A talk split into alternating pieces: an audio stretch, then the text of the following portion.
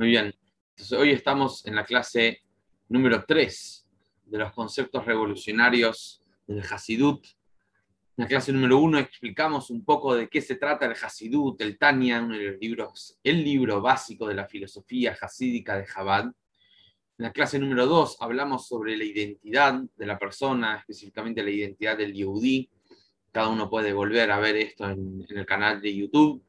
Y mm, hoy lo que vamos a hablar es un poco cómo es vivir como Yehudi, porque de lo que hablamos semana pasada, en lo que implica tener la Neyamá, que dijimos que la Neyamá es una parte de Dios, que la Neyamá es algo que nos, da las fuerzas para vivir como Yehudi, eh, y que este es de hecho el camino fácil, eh, fácil no, perdón, accesible para vivir como Yehudi, porque el Alter Rebbe, el Tanya, Hasidut, lo que viene a hacer es mostrarnos cuál es el camino eh, ideal para llegar al servicio a Shem.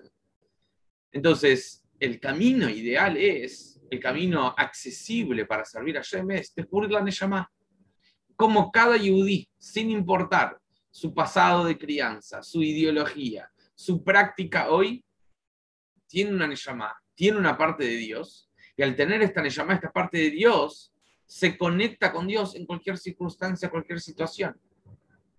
Entonces, teniendo esto en mente, nos surge una pregunta. ¿Cómo puede ser que yo, que tengo una Neyamá, y cualquier yudí que tiene una Neyamá, le resulte en la práctica difícil servir a Shem? Difícil llevar una vida judía en el día a día. ¿Cómo puede ser que hay judíos que se alejan del camino de Dios?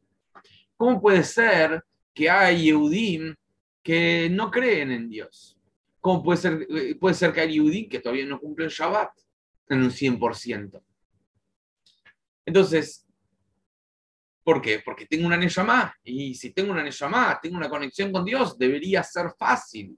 Debería ser algo mucho más accesible y práctico servir a Shem. Entonces, acá es donde la gente en la época del Alter Rebbe, estamos hablando hace más o menos 250 años, donde el Alter Rebbe, el que fundó el movimiento Chabad, el Alter Rebbe recibía de este miles y miles de preguntas, de miles y miles de personas que buscaban un camino de cómo servir a Dios. ¿Por qué es que les resulta difícil rezar y concentrarse y querer crecer como Yehudim? Y para eso el Alter Rebbe escribió el Tanya. Eso es lo que vamos a descubrir hoy. ¿Cuál es el secreto para una batalla interna del Yehudí para superar los desafíos internos y externos para el servicio a? ¿Qué mejor que hacerlo en el día de hoy? El día de hoy, hoy a la noche empieza el Akba Omer, el día que tiene que ver con el aniversario del fallecimiento de Rabbi Shimon Bar Yochai, el autor del Zohar, que tiene que ver con la parte mística y profunda de la Torah. Hoy estudiar algo que tiene que ver con su ideología, su filosofía y ver más profundo en el yudí, en la Torá, en el judaísmo, en Dios, y poder encontrar unos nuevos lentes que van a redefinir el yudí, su conducta, sus desafíos y cómo salir adelante. Entonces, lo primero que tenemos que saber es, seguido de lo que vimos semana pasada, ¿sí? que tenemos un alma divina, seguido con esa idea, tenemos que saber que tenemos también un alma animal. Tenemos dos almas. Tenemos lo que llamamos hasta ahora el alma divina, pero también tenemos el alma animal. ¿Qué es el alma divina? Como dijimos semana pasada, es una parte de Dios. ¿Qué es el alma animal? Es la parte animal de la persona, la que busca placeres, la que busca comodidades, la que busca eh, comer, dormir, corporales. Esa es la fuente de las tentaciones de la persona. Entonces tenemos dos extremos dentro de nosotros. Tenemos por un lado el alma divina, tenemos por otro lado el alma animal.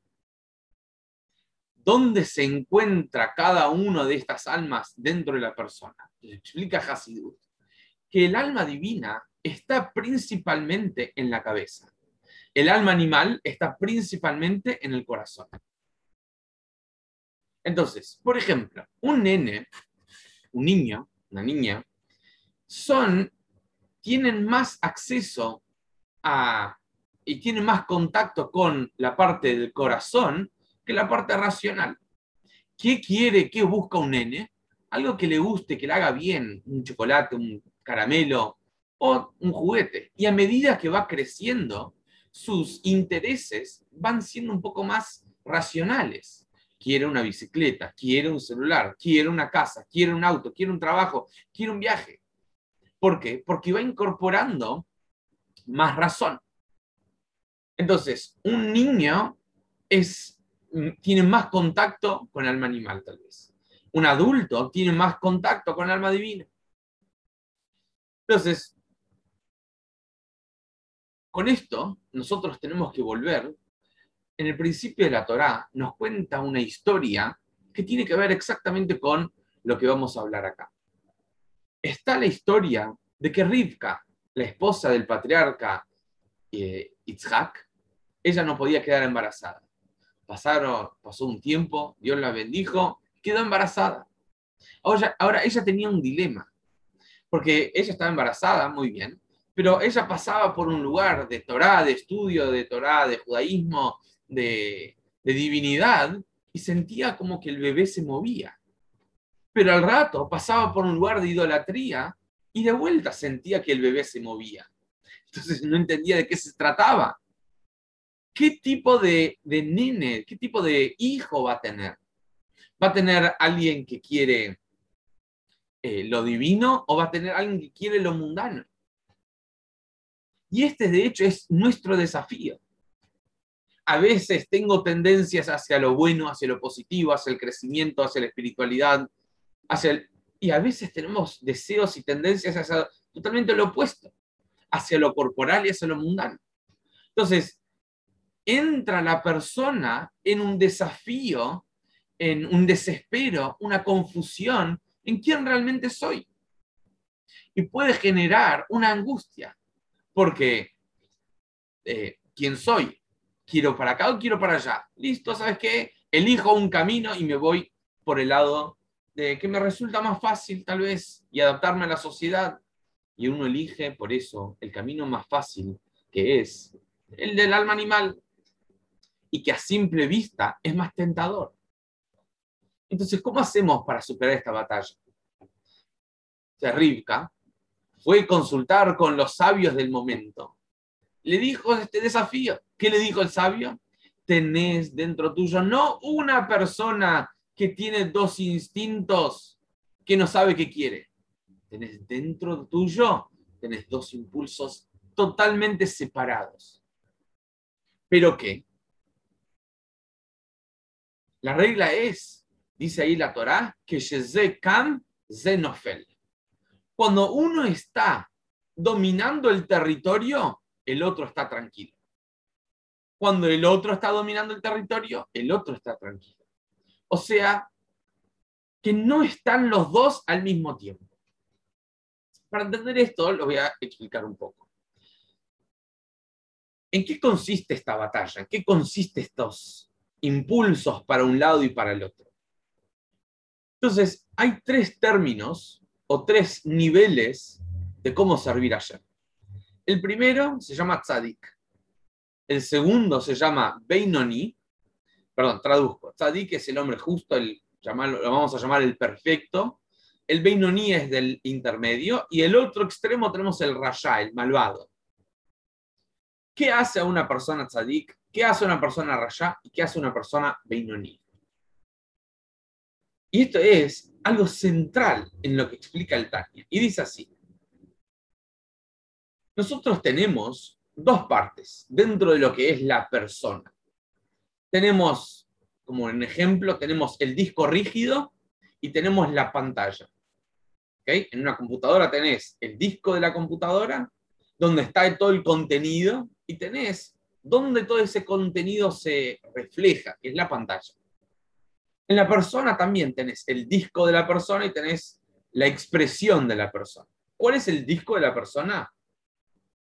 El corazón, las emociones y el intelecto de la cabeza. ¿Cuál es la pantalla? O sea, ¿dónde el intelecto y las emociones se expresan? Por medio de tres.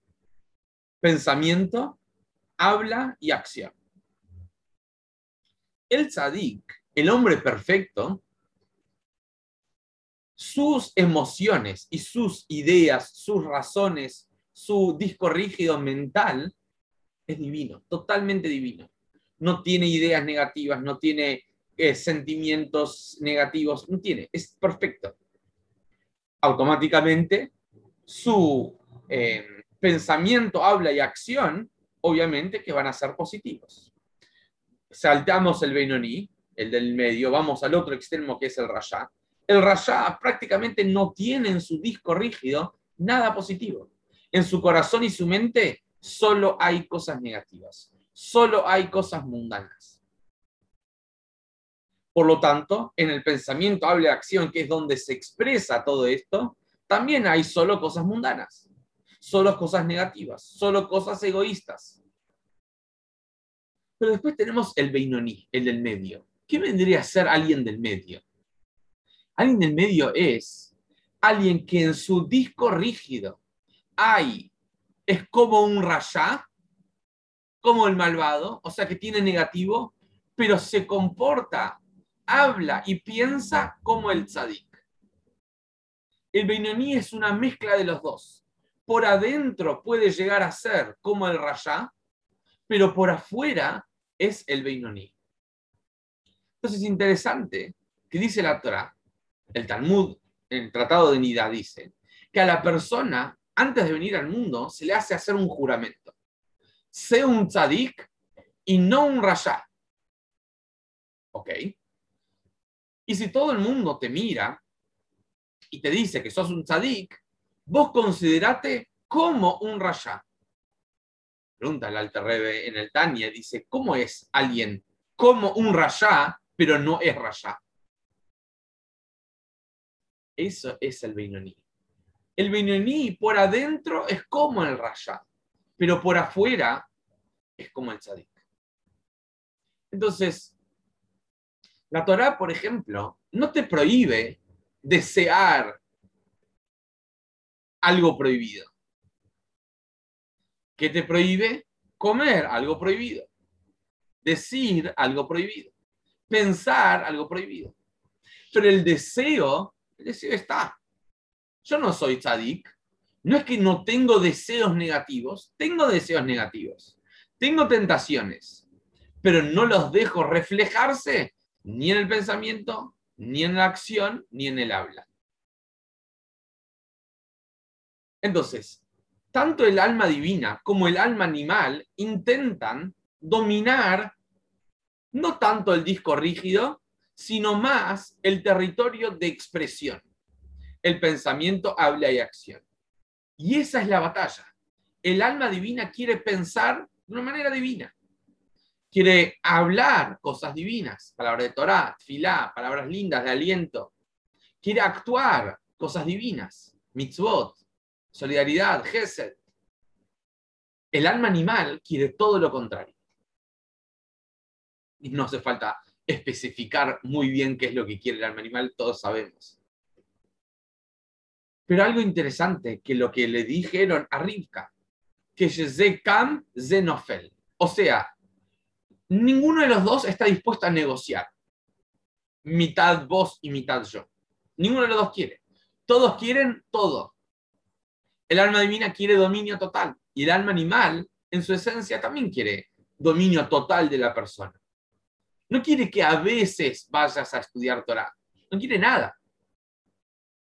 Entonces, ¿cómo hacemos para conquistar esta batalla, para salir adelante, para para darle lugar al alma divina y no tanto al alma animal. Entonces, mucha gente piensa que haciendo una vez, dos veces, intentando tres veces, uno a fin de cuentas va a ganar la batalla. Viene el Alter Rebbe en el Tanya y te dice algo muy claro y muy fuerte para muchos. El Alter Rebbe nos dice así, mira, escucha querido Yehudi, tal vez fuiste creado para toda tu vida tener que luchar. No pienses que porque luchaste un año, cinco años y venís cumpliendo Shabbat hace 10 años y 20 años, significa que ya está. batalla ganada. No. Dice que tal vez vas a tener que luchar durante toda tu vida. Dice, ¿sabes qué? Tal vez para eso fuiste creado, para luchar. Pero tenés que saber algo, que cuando nos hacen jurar a nuestra alma, antes de venir al mundo, que venimos al mundo a ser Beinonim, ¿sí? O sea, que por más que tengamos tentaciones, no las llevemos ni al pensamiento, ni al habla, ni a la acción, junto con ese juramento viene una dosis de fuerzas para superar todos los desafíos. O sea, que no hay una persona que le pone un desafío que no puede superar. Cada persona tiene otro desafío. Pero cuanto más grande el desafío que tenés, es más grande la fuerza que Dios te dio en el mismo paquete. Entonces, no tenés elección de cuál va a ser tu desafío, pero tenés elección qué hacer con el desafío que Dios te puso. Y eso es un mensaje del Tania muy, muy importante. Para que no te tires abajo después de que ya intentaste, ya pusiste una mesuya, ya comes kasher y ya venís estudiando Torah. Pero ya está, ya, déjame. No. Es una batalla constante que vamos a tener que luchar durante, durante toda nuestra vida. Pero regla número uno, ¿cómo ganar esta batalla? ¿Cómo salir adelante? ¿Cómo darle lugar más al alma divina en mi vida que al alma animal? ¿Sabes cómo? Con la alegría. Por eso es tan importante la alegría en el Hasidut. Judaísmo, pero el Hasidut hace mucho énfasis en la alegría. ¿Por qué? Porque si no hay alegría, es difícil que el alma divina le gane al alma animal. Porque por más que tiene toda la fuerza. Pero si no tiene ánimo, no tiene alegría, no sirve. Imagínate el musculoso más grande, el hombre más fuerte del mundo. Y un joven que no entrenó, que no tiene la gran fuerza, y está en una batalla. Obviamente, ¿quién va a ganar? El que tiene más fuerza. ¿Pero qué? Si el que tiene más fuerza está vago, está está deprimido, está triste, está decaído, obvio que el que está más activo es el que gana. Entonces, para que el alma divina pueda descubrir su fuerza y dar lugar a que sea quien lleva adelante el comportamiento en la persona, hace falta estar con alegría. Y qué alegría más grande que el hecho de saber que Dios nos eligió y nos trajo a su mundo, a su casa. Estás en la casa de Dios, es su mundo. ¿No es algo suficientemente de alegría? ¿No es algo que te llena el corazón? ¿No es algo que te llena de, júbilo? Saber que estamos en la casa de ayer. Entonces, para resumir, la conquista, la batalla, perdón, del alma divina y del alma animal consiste en que tanto el alma divina como el alma animal quieren estar presentes en la totalidad de la persona, donde principalmente en el pensamiento, habla y acción. Pero el alma divina y el alma animal están los dos opinando. O sea que, ¿qué dice mucha gente? ¿Cómo puedo no hacerle caso a mi corazón? Tengo tal tentación, tengo tal deseo, tengo tal... Tengo que hacer caso. La respuesta es que no. Porque así como tenés un lado tuyo que te dijo que vayas y consumas y comas y vayas detrás de todas tus tentaciones, tenés el otro lado otra opinión, también real tuyo, también parte tuya, ¿Qué te dice? Anda por el otro camino, por camino del bien, por camino divino. Entonces, como dijimos al principio, ¿dónde está principalmente el, alma divina y dónde está principalmente el alma animal? Nos dice cómo cada uno funciona. El alma animal es más corazón, el alma divina es más intelecto. El corazón es como un fuego.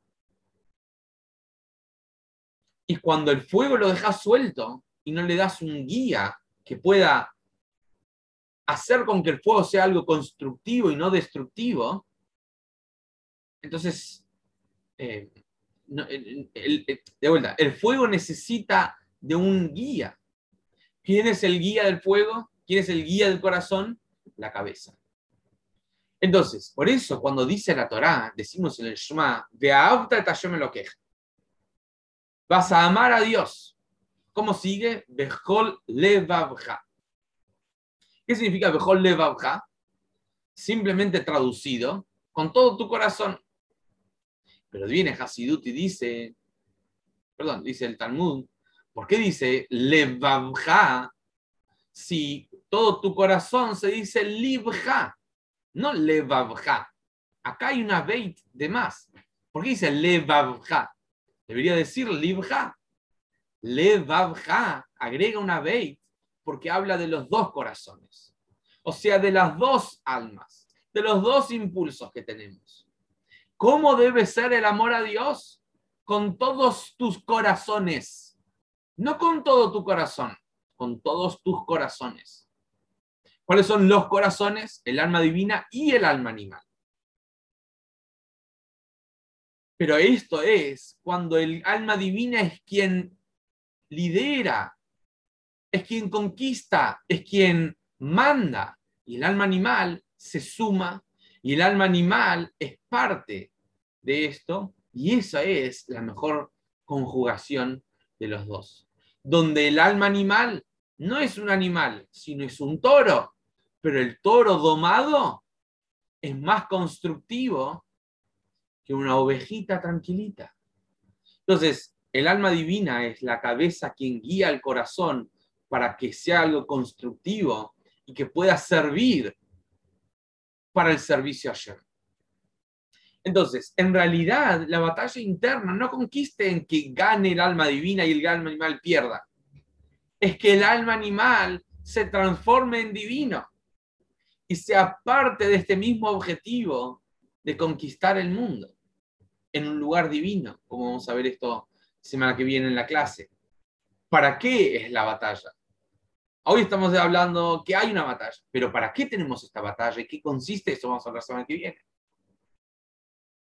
Pero por hoy, cuando entendemos que el alma divina suma a su ejército un alma animal, es como conquistar el general número uno del opositor que se transforme en general número uno del lado positivo.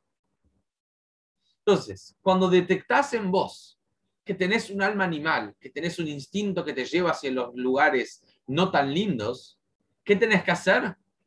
Ver cómo podés utilizar ese mismo alma animal para algo constructivo y positivo. No derribarlo, sino transformarlo utilizarlo, su fuerza y su fervor y su calor para algo positivo. En vez de ser un alma animal que busca tentaciones, es un alma animal que ayuda a otras personas a encontrar su camino hacia allá. Y esta es la visión jasídica hacia las batallas internas, esta confusión que la persona puede tener. ¿Quién soy? ¿Alma divina o alma animal? Son los dos. ¿Pero por qué estoy luchando? vas a luchar durante toda tu vida. Pero tenés las fuerzas y con alegría podés ganarlo. ¿En qué consiste ganar? En transformar el alma animal que sea también al frente con alma divina para luchar. Entonces, que el día de hoy del Agua Homer, que tiene que ver con la parte mística de la Torá, nos inspire. Y como dijo el Baal le dijo Mashiach al Baal Mashiach le dijo a Baal cuando tus manantiales, o sea, las enseñanzas de Hasidut, se difundan por las afueras y estén por el mundo, por YouTube, por Zoom, por todos lados, ahí va a venir Mashiach. Que estamos ya, ya, a un pasito y que sea hoy, ya mismo. Feliz Lagua Omer.